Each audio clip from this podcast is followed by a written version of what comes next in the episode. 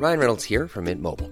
With the price of just about everything going up during inflation, we thought we'd bring our prices down. So to help us, we brought in a reverse auctioneer, which is apparently a thing. Mint Mobile unlimited premium wireless. Ready to get 30, 30, bit to get 30, bit to get 20, 20, 20, bit to get 20, 20, bit to get 15, 15, 15, 15 just 15 bucks a month. So, Give it a try at mintmobile.com slash switch. $45 upfront for three months plus taxes and fees. Promo for new customers for limited time. Unlimited more than 40 gigabytes per month. Slows. Full terms at mintmobile.com.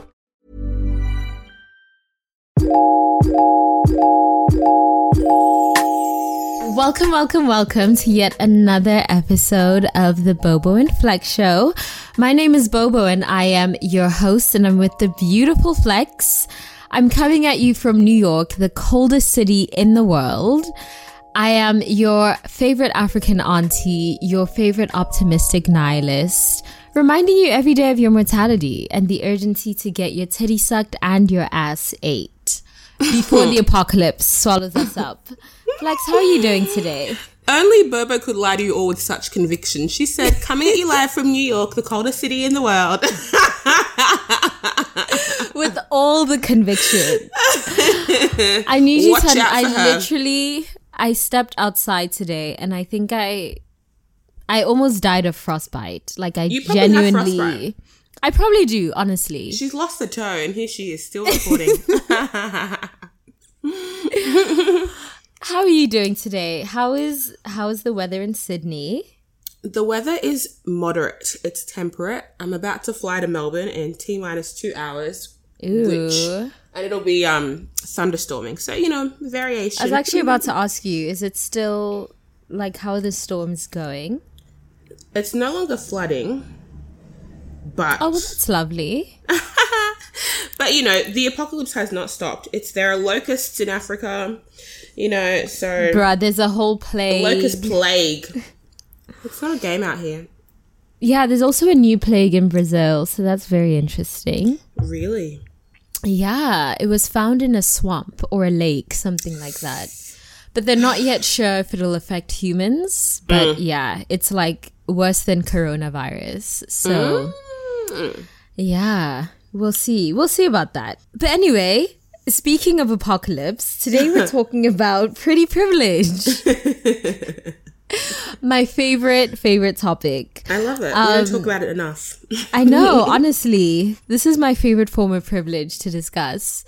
Um, because you had a really interesting Instagram story, Flex, where you were talking about pretty privilege. Yeah. And yesterday, I actually asked everyone on my story, I asked people, do you think lesser? Do you think less of people who are less attractive of you? And they And- lied. I was about to say 80% of people lied. Mm. 80% of people are just pathological liars because 80% of people said no. Mm-hmm. And I was like, this is very inconsistent with the way society works. So, what is the truth here?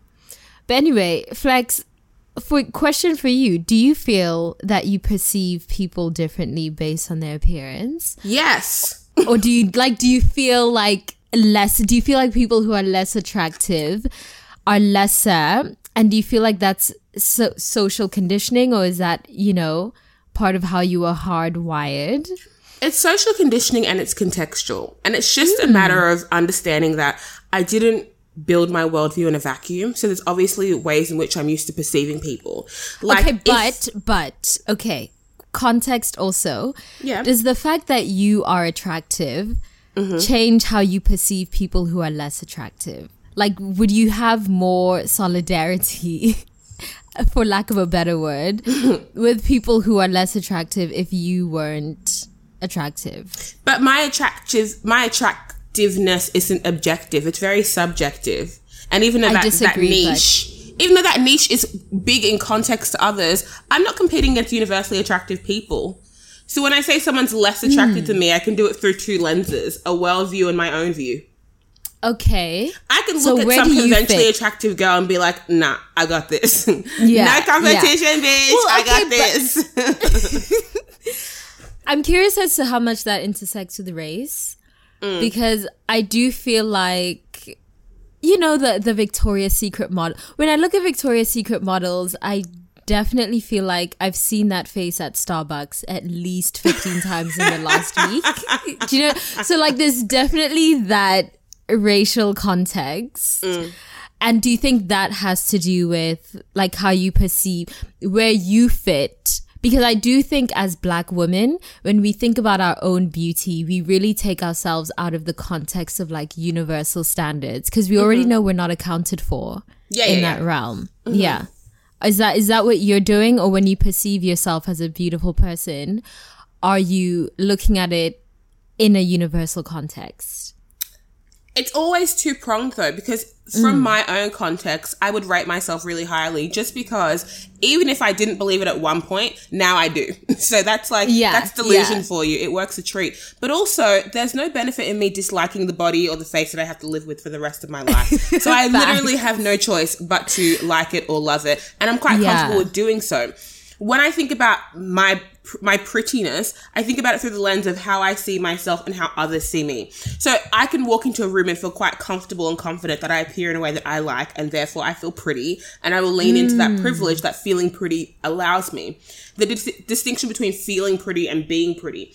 Whereas I know that if I can walk into certain spaces with a different person judging the level of attraction, then I'm probably not going to be ranking very highly, but I'm also quite comfortable with that. Oh, I see. Do you know? So when Yeah. it go, when we go to the point of do I think lesser of people who are less attractive than me, it's contextual because on a day to day basis, beauty isn't going to be the dictator of who quote unquote wins, who loses, who succeeds, and who doesn't. Because on a day to day basis, we're not we as in myself and others aren't being measured that closely. But if, Oh, it, if we were in a room or like perhaps like let's say I was in a group interview applying for a job and all I had to base people on before our, our words were spoken was me, you know, going for an, a commercial ad role and the Yeah. brief is look like I do, but then there are 10 people who look like I do. Suddenly I'm like, well, I'm prettier, so I'm good. Mm, you yeah, know? yeah. And I am so, so, so confused by the fact that people think they don't think lesser. And Right. like lesser to me isn't you think they're scum below the earth, yeah, less yeah. than. But you you But you- acknowledge exactly, that. and if you prioritize or create a hierarchy between you and that person, then you must think lesser. Like the Yeah. example you made of when somebody breaks up with someone, oh, you know, you're prettier than than your girlfriend anyway. You're prettier Yeah. than them, or like they're not even that pretty. So I don't even know what the that's problem is. always that's always the response. I even works with all. Mm-hmm. class. It's it's really interesting how we're very ready and able and willing to accept class privilege, but pretty privilege, it's almost as if privileges that are inherent are a lot harder for us to stomach than privileges that are quote unquote earned. And I don't believe anything is Yeah. Mm-hmm. earned because there's no free will, but because it feels like class privilege is earned, it's a lot easier for us to accept and acknowledge that I, as a rich person, can feel that someone who's less rich than me is lesser than. But it's mm-hmm. very hard for someone to say, I, as a pretty person, consider someone who's less pretty to be lesser than me. It's really mm-hmm. interesting how we perceive privileges that are earned versus not earned. Or perhaps if the question was phrased differently, do I hmm. perceive people who are more attractive to me? Sorry, do I perceive people who are more attractive than me than having more value than me? And perhaps that would have been a resounding yes, because I Oh, see the way people react towards those who they find attractive. Suddenly, you have no needs, wants. Yeah, Suddenly, what you require is secondary to this person who's attractive, needing something from you. It's it's too much. But That's I did quiz my audience initially on this, and just to start the conversation, because like pretty privilege as a concept, I'm always talking about it because I think it, it's it's rampant. Like I see is it, so more than I see any other privilege. I see pretty privilege sooner than I see white privilege. Oh, daily, daily. and it just helps I've been that saying white people are generally the standard of beauty, so the two go hand in hand. But Absolutely. I see it. So to start with, I just asked people if they knew what pretty privilege was, and eighty-five percent, eighty-five percent said yes, which was five thousand people rounded up. Mm. So just so you know, this isn't a common, common 200 people answered and these are the responses. These are overwhelming numbers, right? So we explain the concept. I don't know. Okay, if you're listening, you don't know what pretty privilege is. Sorry, we've just talked for nine minutes. pretty privilege is the I'm idea. sure they've googled. they've learned by now. you really taught the kids to do their Googles, so they've, they've definitely learned. In case you haven't, or you read it and you forgot, pretty privilege is the idea that being perceived as conventionally attractive or not visibly unattractive affords you opportunities in society. It's also the mm. idea that you have a social advantage over your less attractive counterparts. Pretty is obviously subjective and differs based on gender, geography, perception, context, whatever. So I think we need to make the distinction for social advantage. We're not going to go into like whether you can get like jobs or whatever, but socially, Yeah. human interactions on a day to day, pretty privilege or being considered attractive does award you privileges. So then I asked people, do you think you ever benefit from pretty privilege? And 69% said yes, and 31% said no. So I started to think about the spaces you occupy, not generally mm. in like a hypothetical me against the world of 8 billion people or 7 million or whatever, but you in your spaces, your house, your school, your uni, your job, your friendship group, do you benefit? And I'm glad people could say they do in some capacity because mm. if there was an overwhelming no, I would be concerned. So when we when I asked my audience how they th- how they thought they benefited from pretty privilege, what I found interesting was that the self awareness suddenly they were able to acknowledge because because the idea of having pretty privilege is not a negative. If I Yeah. said, "Tell me how you benefit from white privilege," it would be crickets. Uh, Cricket. But suddenly, Listen, suddenly yeah. we can talk at length. about It's interesting. how we benefit Yeah. from being beautiful. But people said things like getting getting served first in bars, people immediately liking me before they know me, strangers Mm. being complimentary or friendly, um, uh, people are being automatically nicer to me. A lot of it was benefiting in the club bar scenario, getting um, client facing or people facing jobs easily without experience. Um, it's easier to make new friends or to have acquaintances because people aren't offended by the way you look. I'm getting free extra or discounted stuff like food. I'm getting away with cheeky or bold things um boys like i've i've got a lot of options when it comes to dating uh i look at harmless and naive and i can take advantage of that um you know and so the list goes on like Yeah. there is you know it's you know once i lost weight and became a size 10 people started treating me better people are more willing to listen and more willing to help these are not minor things Yeah. this is the difference between having a charmed lifestyle and being scum can you imagine just by just by No, conforming slightly, suddenly life is cheaper. Life yeah, is just by some symmetry. Life is fun. because your eyebrows are symmetrical, your Mm-hmm. life is incredible. No, there's actually a study called Pulchronomics. It's Mm. like literally a field of study. And it's a field dedicated to the study of beauty. Or really, it's the study of the economics of physical attractiveness. So there's literally scientists who have dedicated their time and their life to studying how beauty affects your quality of life. And they found that it's not only in jobs like entertainment um, and like front facing jobs where you benefit from beauty, but even the most unexpected jobs. Like if you are an attractive sh- chef, Yeah. you are more like you will actually get paid more with your for a job that has absolutely nothing to do with physical appearance. Like you are going to get paid more. So then I ask people if you if you feel as though you don't benefit from pretty privilege, why do you think that is? And these answers, everybody please listen closely Ooh, and see if you can see a consistent theme. um, brown and plus sized, being compared to my white friend who is stunning, and I get treated like I'm invisible when we go out. Being plus sized, being yeah. short, uh, being chubby, being non-binary. Um, uh, I feel to my prettiness. I feel my prettiness is due to my aura. I think moody people, or when I'm in my default zone, I don't get treated as nicely.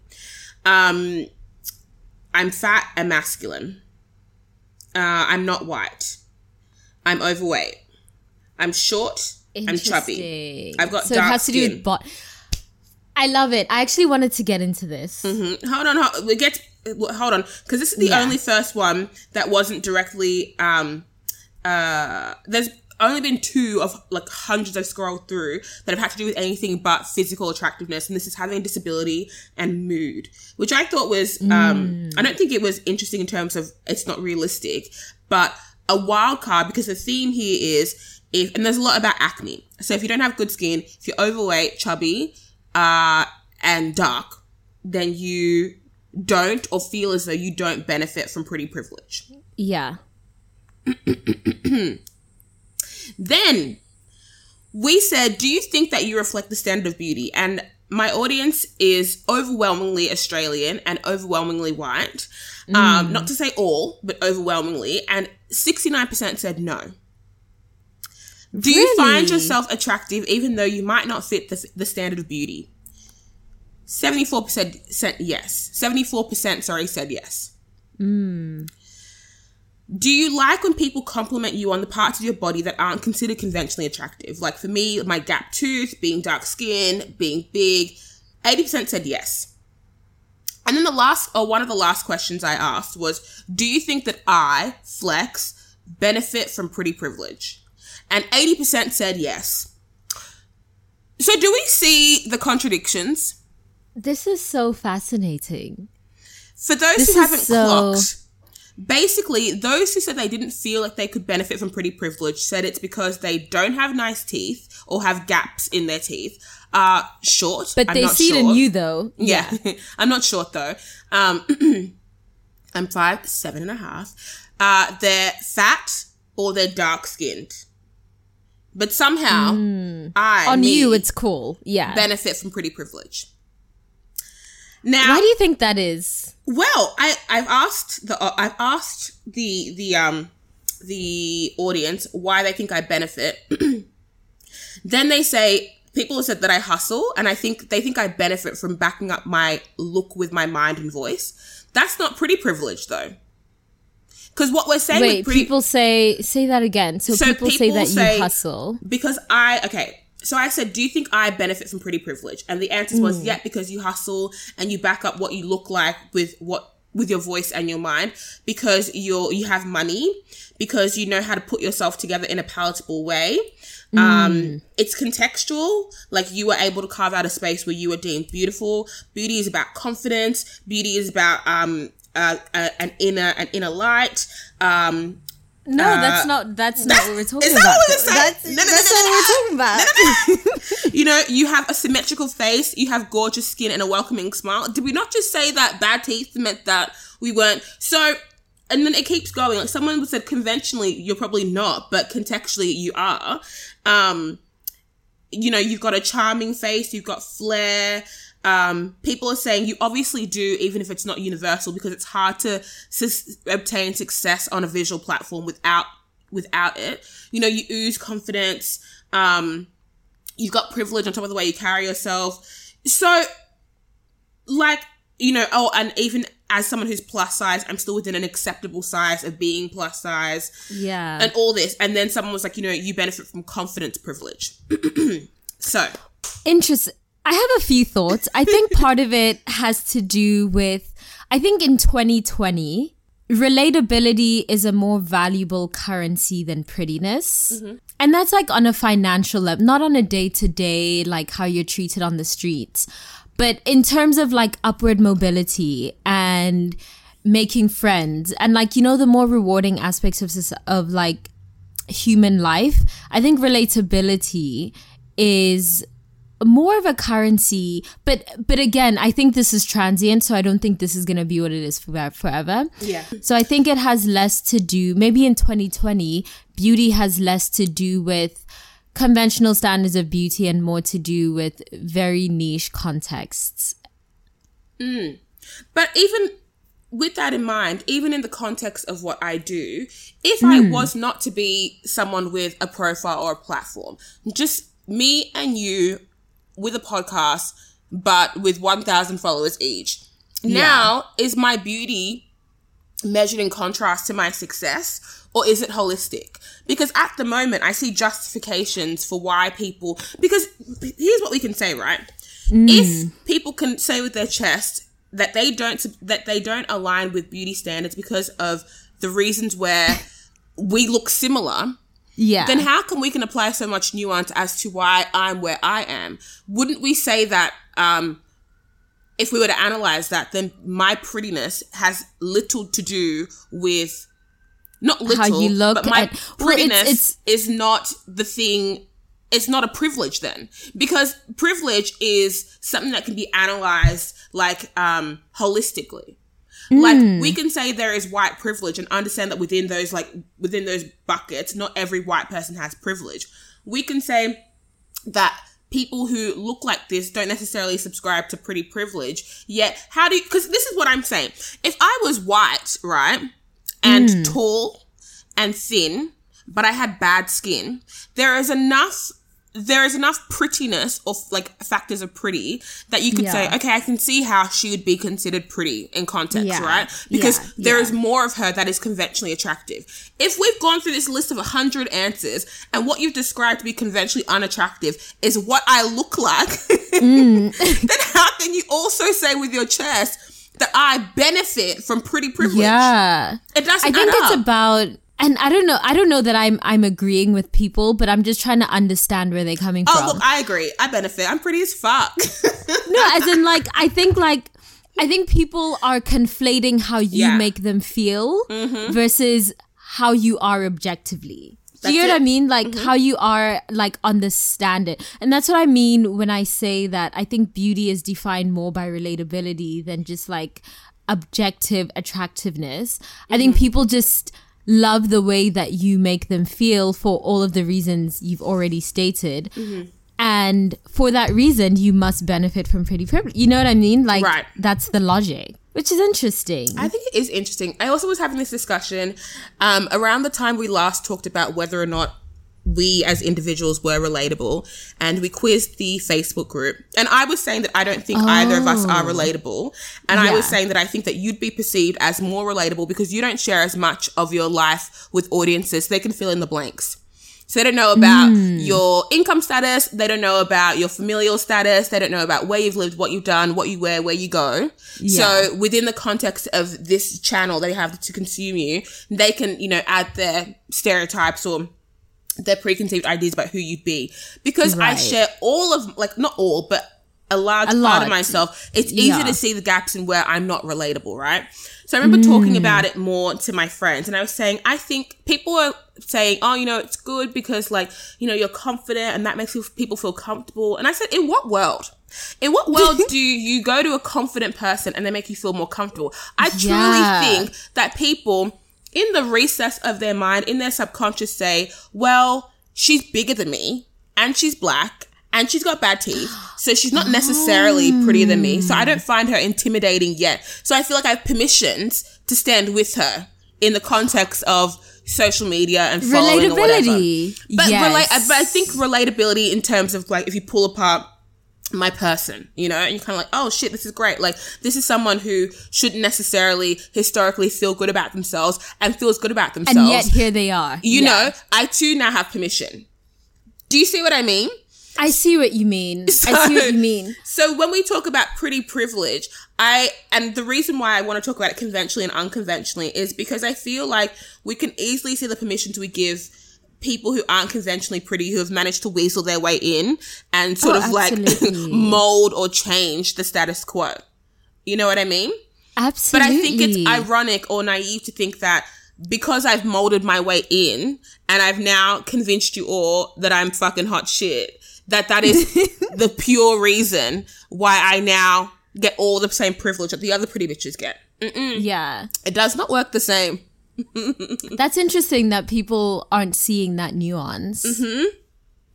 And I think also that's why when and, and I mean like the the number of characters people have to answer is is not a lot. So you know, there's not a lot of nuance with it. But I thought it was really interesting how people started going really granular with why I would benefit from pretty privilege. It, it, your inner light, it oozes from within, it's radiating, you're symmetrical, you're groomed. Are you two not groomed? and then it went to like, oh, influencer privilege. And it's like, okay, do you become an influencer and get privilege, or you get privilege and then you become and an then influencer? become yeah i was actually about to ask you that that was my next question but also what i want to know from you also is how much of this is intentional Hmm. So what i mean by that is if you were a white tall skinny blonde blue-eyed Australian, would you still be as colorful as you are? Would you still have the personality that you have? Would you still be oozing the confidence? And would you still be as stylish and, and, and? Or do you present the way that you present aesthetically because of your skin suit already? Like, mm. do you do you intentionally fill in i guess it's still a chicken and egg a question yeah absolutely you know what i mean like are you intentionally filling in these gaps so that people can perceive you in a certain way mm-hmm. or do people perceive you in a certain way and therefore you fill in the gaps It'd be the second because I'm not really concerned mm. with making sure. Well, nowadays I'm not really concerned with making sure that people who consume me have, and by people I mean people I don't know on the internet, have the most holistic view of me because the gaps will never be filled as they intend. I can never okay. explain myself enough for you to truly get it. And we're never going to have, not never, but the odds of us having a one on one, intimate, deep conversation where you can see through the cracks and see through the facade and understand me holistically and not just through mm. a purely a consumption lens, then probably not. but I also think it's really interesting that as Australians, and considering that the majority of my audience would identify with being Australian, there is yeah. a standard of beauty here that's quite consistent, right? Yeah. Um, and then we can pick apart and say, you know, in this, con- in this, blah, blah, blah, so what I'm saying is that if the standard of beauty is consistent, but it's not rigid, and I too have found a way to surpass that standard or to conform to that standard, then it means the standard is, uh, what's the word? Like it's not uh, what's the word I'm looking for? The standard is always up for discussion. It's like mm. it's not concrete. And it okay, it's a bit to, malleable. it's malleable. Saying. It's not concrete, and to a point, does it even exist? Because then I was thinking, okay, not that I was expecting get, to get certain answers with this uh, pretty privileged survey. I think it kind of like illuminated like some inconsistencies with the way we view privilege and the context of mm. us versus mm. others and it made me think like do we as individuals um, put our oppression or our perceived oppression on a pedestal because it's easier to see than our privileges who knows but yeah. i did ask people before we get to the point i was going to make that do they benefit from any privilege and 4,800 said yes and 300 said no. Then I also asked Really if, interesting. Yeah. Are you acquaintances, friends, or best friends with anyone you consider physically unattractive? And 2,700 said no, yes, and that was 55%. So 45% confirmed that they are not acquaintances, friends, or best friends with anyone they would consider physically unattractive. Yet you don't treat mm. people who are less attractive than you different, right?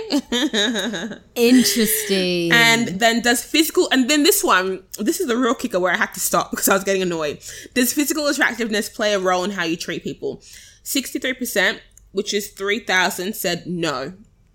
So somehow physical attractiveness doesn't change the way you treat people, yet you coincidentally don't have any friends that you'd consider to be less attractive than you. make it add up. Please make it make sense. So I was saying, okay, realistically, I'm like trying to make it add up. we are society, society is us. And so when we say society has created a standard, we have created a standard. Because if we aren't the standard, then we elevate the standard and keep it in its place, you know? So if beauty is in the is if beauty is in the eye of the beholder, yeah, then beauty is mm. ultimately subjective and aspiring for it can be considered futile or empowering depending on how you find it. But to say that you do or don't align with the standard of beauty still means that you perpetuate a one dimensional standard. So you are the mm. problem. If you say that here is the line and I do not, I'm beneath that line, so I don't meet that standard, then you are giving the line validity. You are adding cement to the line, you are sanding the line, you are building a brick foundation so the line is stronger as ever. Because the sooner, the moment you say you don't subscribe, it further indicates that the, that beauty as a concept is stronger than your individual Hiring for your small business? If you're not looking for professionals on LinkedIn, you're looking in the wrong place. That's like looking for your car keys in a fish tank. LinkedIn helps you hire professionals you can't find anywhere else, even those who aren't actively searching for a new job but might be open to the perfect role. In a given month, over 70% of LinkedIn users don't even visit other leading job sites. So start looking in the right place. With LinkedIn, you can hire professionals like a professional. Post your free job on linkedin.com slash people today.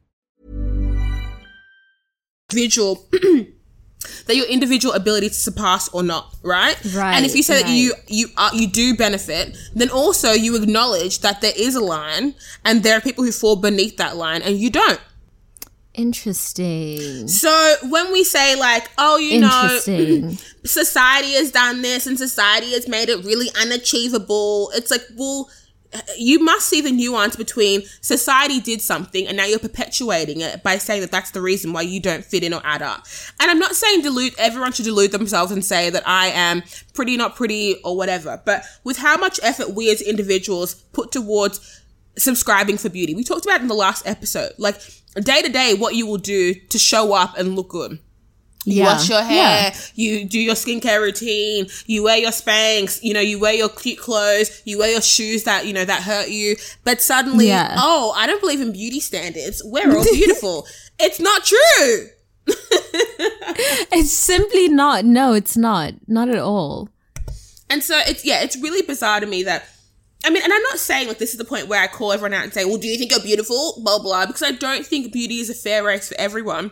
And yeah, like people said, Yeah, I think we can conflate, you know, uh, the privilege of education and articulation. We can conflate that with beauty. We can conflate confidence privilege, whatever that is, with beauty. You know, it's hard to to pull apart and say, you know, do I feel like you're beautiful because you think you're beautiful? Do I think that you're beautiful because I see your beauty? You know, people grow on you. Your faces change. Attraction changes. Well, also, okay, this is also a question for you specifically, because I'm really fascinated now. And I think you're the only black, like, influencer, the bl- only black Instagrammer I know who has a predominantly white audience. Mm-hmm.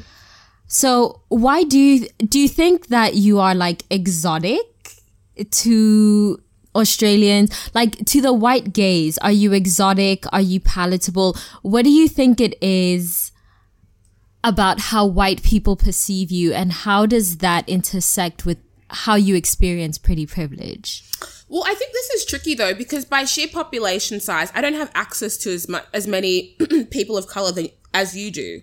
So if I was in like let's say, you know, uh, a POC dense environment like the UK or America, perhaps I would have less of a white audience, but Australia is white. Yeah. And, like yeah. so you know it's it's for every like you know white one white australian like for every 10 white australian people you're gonna see three ethnic minorities. And you're definitely within mm. that minority you're not gonna see any black people that's for sure. Yeah. so it's like i can't and it's like with an australian like with the way the internet is structured it's gonna be harder for me this small person on an even smaller continent to penetrate a market that's quadruple or 10 times the size as my market. But it works the other way around like an American can't help but reach our market because America's pervasive. It's in all our media. okay. We consume it more than we can consume Australian content. Ask an Australian to name 10 Australian movies. It's not happening. They don't know. Yeah, but yeah. they can name 25 American ones and it'd take no time. So like I don't think that those two are false equivalencies because we just like no no other continent is used to consuming Australian content okay. and how and the vehicles to reach those avenues are going to be harder because we're working against the current whereas Yeah. if you exist in the center of the universe i.e america then naturally you feed out to everyone Mm. Okay, but even on a day to day basis, because, okay, so I grew up in predominantly white spaces, but I think for the first 23 years of my life, I was basically just Shrek. Like I was just, I was, I was the ugly friend. Like I was the ugly duckling. So white people were, like I wasn't being exoticized or anything by white people. So I'm really interested to hear like your experience as a black person in predominantly white spaces and how your skin suit is consumed. Yeah, I'm interested in what is it like to be an attractive black person in white spaces? Like how does that affect your experience of beauty? I think though that if I was okay, so the way I view it, right, like me as a canvas, sure I'm cute. But ever since I understood the concept of beauty and how people who were deemed to be prettier were treated better, it was important to me to do what I could within reason because I'm lazy. Not even lazy, but within reason because I don't like to um, work harder with no results. I had to fit in. So like there is a reason why I make sure I'm groomed and there is a reason why I make sure that I dress well and there is a reason why I make sure I can articulate and there is a reason why I'm charming. These all of these things are very fundamental to my practice and my process. I really believe without the way I dress, speak, uh, articulate, and all of that, like there's not much I can do in terms of the beauty space. Okay. So like I don't think I'm my face in itself or my body provides me permission within or like it even gives me a leg up to compete. We would be silly if we thought so. Do you know what I mean? Right now, it just happens to be, you know, the head attached to the body and the mind that was allowed entry to this table. You know what I mean? But we just can't say this face is the reason why. It's all of Mm. the above. And so alone, like I'm not competing. Like I don't think I can walk into a space just being like my common self, wearing common target, not having hair that's like amazing, not having makeup that's Oh, fully. amazing, and compete. It's not happening. Like let's not delude ourselves. But it's the fact that I'm going not even above and beyond, but I'm going above to make sure that these uh, handicap is not the right word, but to make sure that the ways in which I don't compete, I can elevate myself in other spaces. So mm. why I may not be the most conventionally attractive, I'm going to be the most charming, and that's on period. I'm going to be the most articulate, and that's on period. Yeah. You know, and then suddenly No, I she can hang, that, and yeah. she's invited. And so that's why this discussion of pretty privilege, I have very little sympathy and it sounds silly, but I have very little sympathy for those who don't understand that there's a blueprint that exists, right? And mm. subscribe or don't subscribe, but we know the consequence of both. Capitalism taught us, you know, and so you can't yeah. say that I naturally like and and with this exact with the with the survey in mind, you cannot say I have an advantage over you. I didn't always have money. yeah. Hello, I'm an immigrant. I also think there's there's an additional layer to that in that when you're a black woman, you have to be how do I put this? You have to be extra pretty for survival and not so much just as a luxury. Do you mm-hmm. know what like for example, whenever I go to Bloomingdale's, I have to be wearing heels. I mm-hmm. have to make sure, you know, like I, I have to look put together. Yeah. Or else I get followed around. Meanwhile, in sis is here in- her Yeah, her mean in her Uggs. and her tie. sis is barefoot. You know what I mm. mean? If I'm whatever working on something and I show up in a mini skirt, I'm a ho- I'm the one who looks like a harlot. Mm-hmm. But Becky in her mini skirt looks cute. Like she looks she looks innocent, she looks cute and and and. yeah. So there's there's the additional layer of like are you pretty because you're benefiting from pretty privilege or are you pretty because otherwise you will die? you know what I mean? Yeah. And that's also something I feel like we don't talk about enough. Like Oh, the extra course. layers that black women have to go through just to get half of what white women do, you know? It's interesting though because I was doing this interview a couple weeks ago when somebody asked me if I'm concerned that um uh, if I'm concerned of the contradictions between practicing feminism and also perpetuating patriarchal beauty standards. And I'm like, do you know how the world works? Let me not come through as a warrior Yeah. you know, and put my hand down to be trodden over just because I'm contradicting myself. this is not this is there's there's no team here. It's not me Yeah. for the rest of womanhood. No, it's not how it works. Like Yeah, I understand, and it's almost like nobody has to do like nobody has to subscribe to beauty, right? But we understand the choice and the consequence of not, and we understand the benefits of when we do. Yeah. And so with that in mind, if you like if you say that you don't if you don't subscribe to a beauty standard, number one, you're perpetuating a standard. Number two, we know there are loopholes. We know there are Jay-Z's of the world who date Beyonce's. You know? And we know, Yeah. okay, what what was his loophole? Oh, money. Oh, Yeah. a good job. Oh, charm. Oh, business acumen. So Right. also, I feel as though it becomes a really one dimensional argument or justification where you say, because I wasn't born symmetrical, suddenly I can't have a seat at the table. Look, we also weren't born smart, but we read. we also weren't born with money, but we went to work. And So that's the rich thing. to pick and I choose absolutely where, yeah. where your privileges really get the best of you or they don't. Yeah. I really do think beauty is a lot more democratic than people make it out to be. Hmm. Especially when you have. Ma- Kylie Jenner was also born looking like a frog, and look Yeah. at her now. look at her now, bitch. A frog no You know, look at it. Yeah. Do you know what I mean? And I know for the first 23 years of my existence, I was a gremlin. But bitch, I managed. I managed.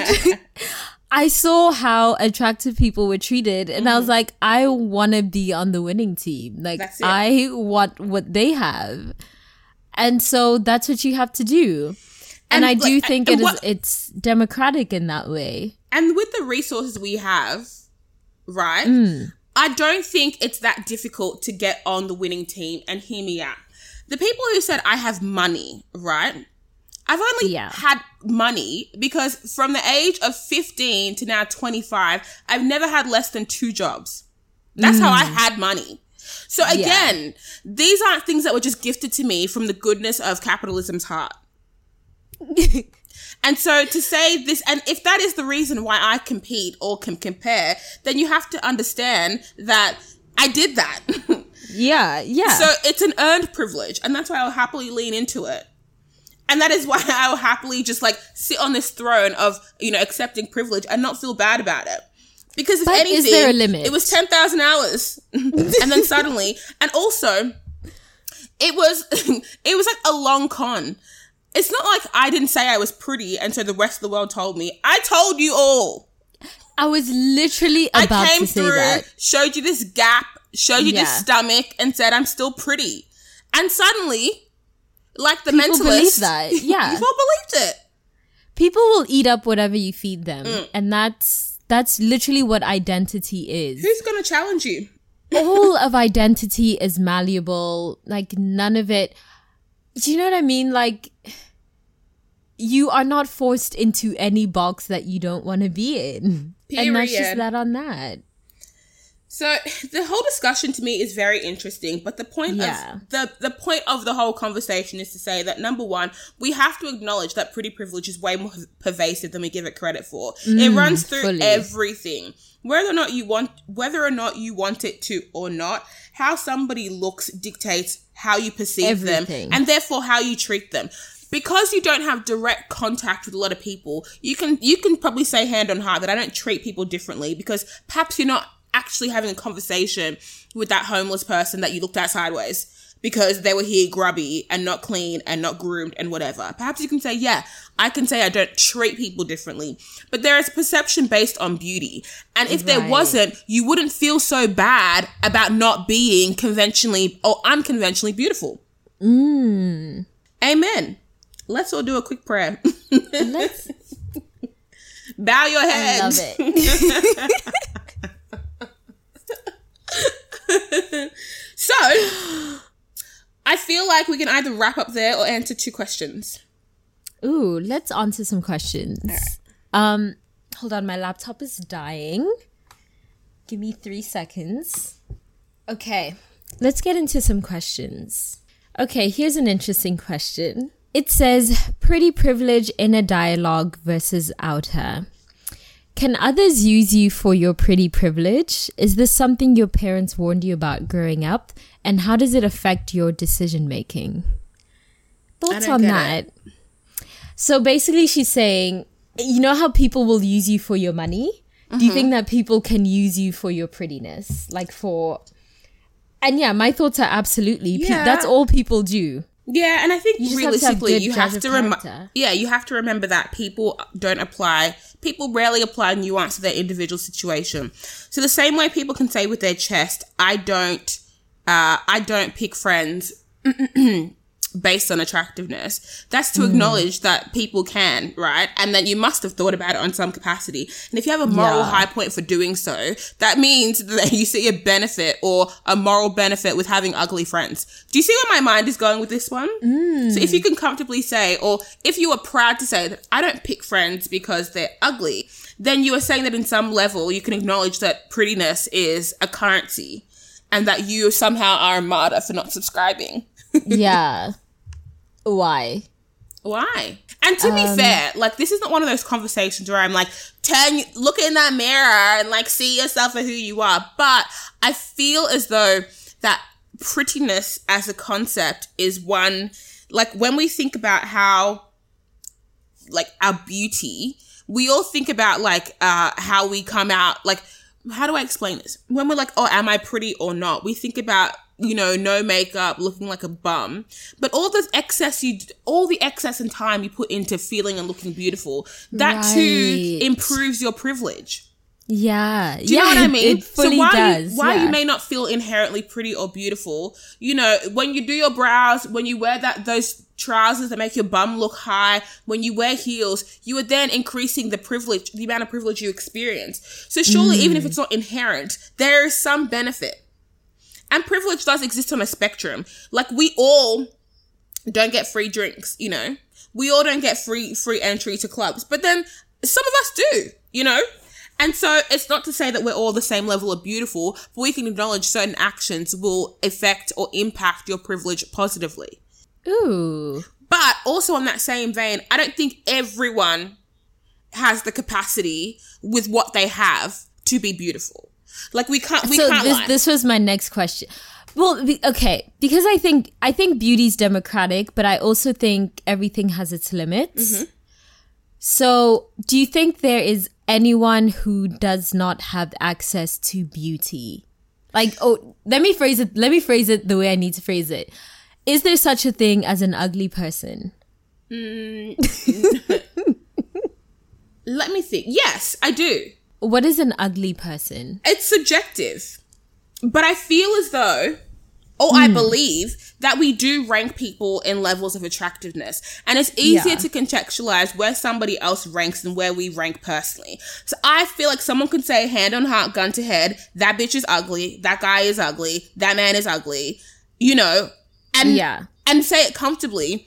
If it was life or death, you know, suddenly you can Yeah, see through, yeah. you know, they're, they're very nice. You know, suddenly it's clear to you who's ugly and who's not. so yes, I don't think I think people can be ugly, but I also and uh, similar to that conversation.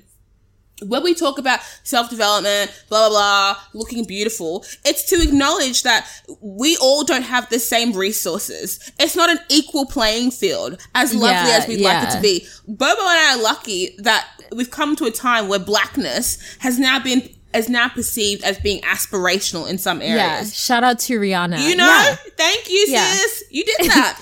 So She really did. Made it cool to be black. Exactly. So we are lucky in that sense. But if that wasn't the way the way the cookie crumbled, Yeah. you know, then we too would be struggling. So I can acknowledge that. And but what I'm saying, like when I say uh all you need to do is XYZ, it's not realistic. I know that. But I'm saying that the blueprint of beauty has been written and it's very clear. And a lot of us don't subscribe because we can't afford to, or don't feel comfortable to, or don't think it's necessary. And that is fine. But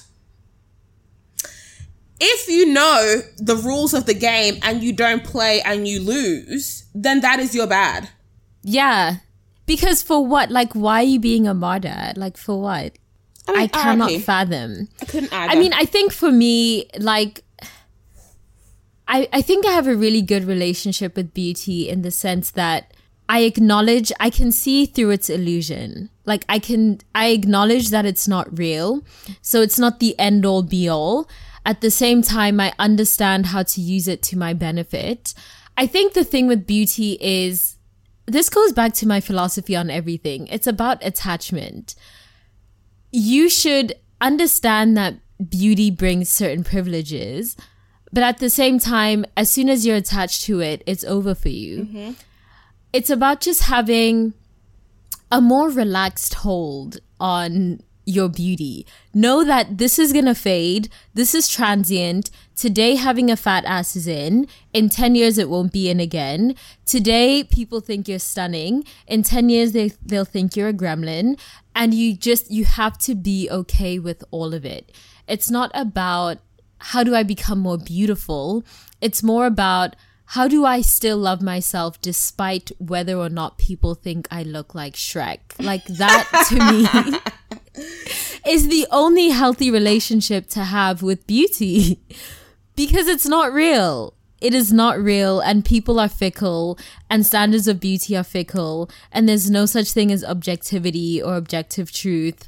So you just, it just has to be a thing that you're ready to let go of. And that is on period. Were you born pretty, by the way? Like, were you a kid Yeah, I who was a was always kid. told?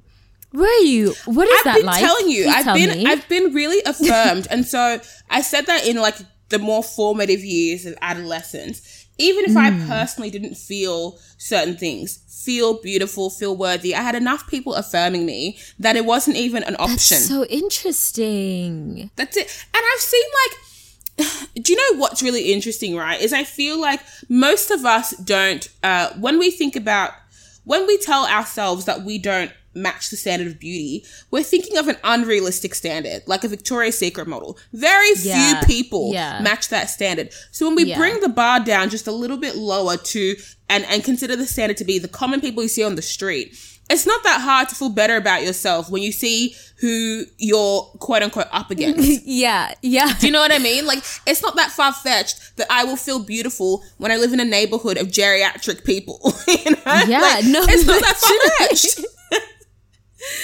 I was thinking the other day that wow, like I've forgotten. I was thinking the other day I've forgotten what a regular person looks like. Mm. Do you know? Like I also think it's on one hand like living in a city like New York and then occupying certain spaces. You're just not surrounded by reality. Like you actually forget what real human beings look like. I remember going to South Africa and being like, "Oh wait, like this is what humans look like." It's actually, just common. like just common. common. Like you have spinach in your teeth. Like you Yeah. have acne, and it's really important to remember that. It's important to put your phone down, to get off Twitter and Instagram, and to live in the real world and remember that we just all look like when the aliens come down, they're gonna be absolutely disgusted. They're gonna look at Rihanna and be like, "What the fuck is Who was this this goblin? Literally, we are all goblins to the aliens, and that is the most consoling feeling to know that the aliens and the lizards think I'm ugly. Also, to the really same stunning. point, I think this is like a testament to why Lizzo is so popular at the moment. Because Hmm. people, I feel like for the most, until people started appreciating her, like her sonic or musical sensibilities, it was a novelty for someone to be fat and black and not conventionally attractive Oh, to love themselves so much. So before Yeah. people thought it was inspiring, they thought it was novel. And then, because there was no competition aligning yourself with someone who is conventionally unattractive, then you feel comfortable listening. What's going on here? This is fun. This is hmm. sweet. No, but the way I look at the way people consume Lizzo, she's such a caricature because people still can't fathom why she loves herself so much and why she thinks she's pretty. Yeah, it's what And you then were it's- saying. And then it's this rhetoric, ex- exactly what I'm talking about. And then it's this rhetoric of, oh, if she can do it, I can do it. That's not Yeah. flattering. it's, not flattering actually- at all. But also, I think Lizzo knows what she's doing. Oh, Lizzo's of like, oh, course. oh, this is, you know, she's not an idiot. Like, but also, I think people, what people don't understand, understand about the music industry is that your brand is created by your label. Like, for the most part, these huge, huge stars, they're not branding themselves. It's the people in your label's marketing team who are like, this year we're doing body positivity. we're gonna get us a fat girl who can sing mm-hmm. and she's gonna make white women feel comfortable. and that's exactly like she knows that's what she's doing and she's collecting her coin and that's what it is. And I think that is why I think relatability is a lot more of a valuable currency than beauty mm-hmm. because why isn't Normani being mm. heralded the way that Lizzo is because Normani intimidates the. F- Normani is very intimidating mm-hmm. and she's not making people feel good about themselves in the same way that Lizzo is. Mm-hmm. And she's also not like a mammy caricature. She's Yeah. not.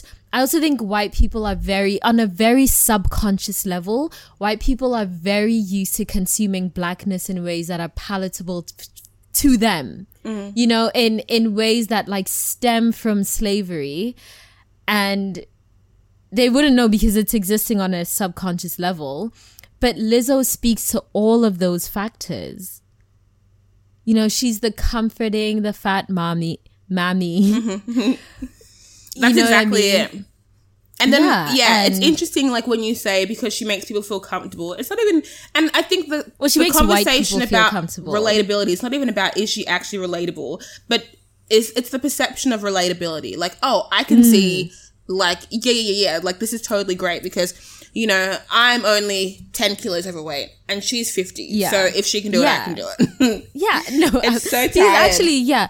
Objectively speaking, she's not relatable. Like no one is that talented. Like Mm-hmm. Yeah. who, who can say? Nope. You know I mean? None of you hoes None can of hit the you. can hit the notes that she's hitting. But it's not about that at all. It's Yeah. about the fact that here's a fat woman who is also dark skinned, who makes me feel better about myself, especially I don't know because black women aren't having the same reaction to Liz. Of course, Yeah. there are exceptions. Yes, There are. Lizzo has black fans, but her audience is overwhelmingly white. Mm-hmm. And that says a lot about, and this isn't a critique on Lizzo. This is a critique on whiteness, And on the way that whiteness consumes blackness. And I think it's not indicative of Lizzo herself because she has nothing to do with this, but it's indicative of how whiteness consumes blackness. And it's really indicative of how, what role black people play in society. Mm-hmm. And that I think has a lot to do, going back to what we were talking about in the beginning of this conversation, of why do people see the things that are in you, Yeah, they the see in them as flaws. yeah. Mm-hmm. Do you know what I mean? That should be just like the food for thought to end this conversation is why is it so much easier to see other people's privilege? And is that the issue with why we can't see it eye to eye on a lot of conversations about mm. privilege? Because. Absolutely. similarly, if we can say that being short, fat, black with bad teeth is inherently the reason why you don't align with beauty standards, but it's the reason why somebody else is now considered pretty and has privilege, then what is it? And how come we can apply so hmm. much nuance to somebody's specific individual situation? Suddenly I have privilege because I have money. No, because I have confidence. Like, is this what we're really saying? And if that's how easy it is, if I can subvert standards of beauty so easily with just having a bit of money and doing my hair, then is that the message you want to be sending people as well? Yeah, Just a thought. that's all. And that is it. yeah, please let's continue. I'm so interested in hearing everyone's thoughts on this. Let's continue this conversation in our Facebook group, and if not in our Facebook group, on Twitter or on Instagram. Um, but all the conversations tend to go down in the Facebook group. What are your thoughts on pretty privilege? Why is it easier to see other people's privileges but not your own? And where do we go from here? Thank you for listening. Follow us on everything. Our handle is Bobo and Flex on every single platform. And we'll catch you in the next episode. Bye. Bye. Hey, it's Paige DeSorbo from Giggly Squad. High quality fashion without the price tag. Say hello to Quince.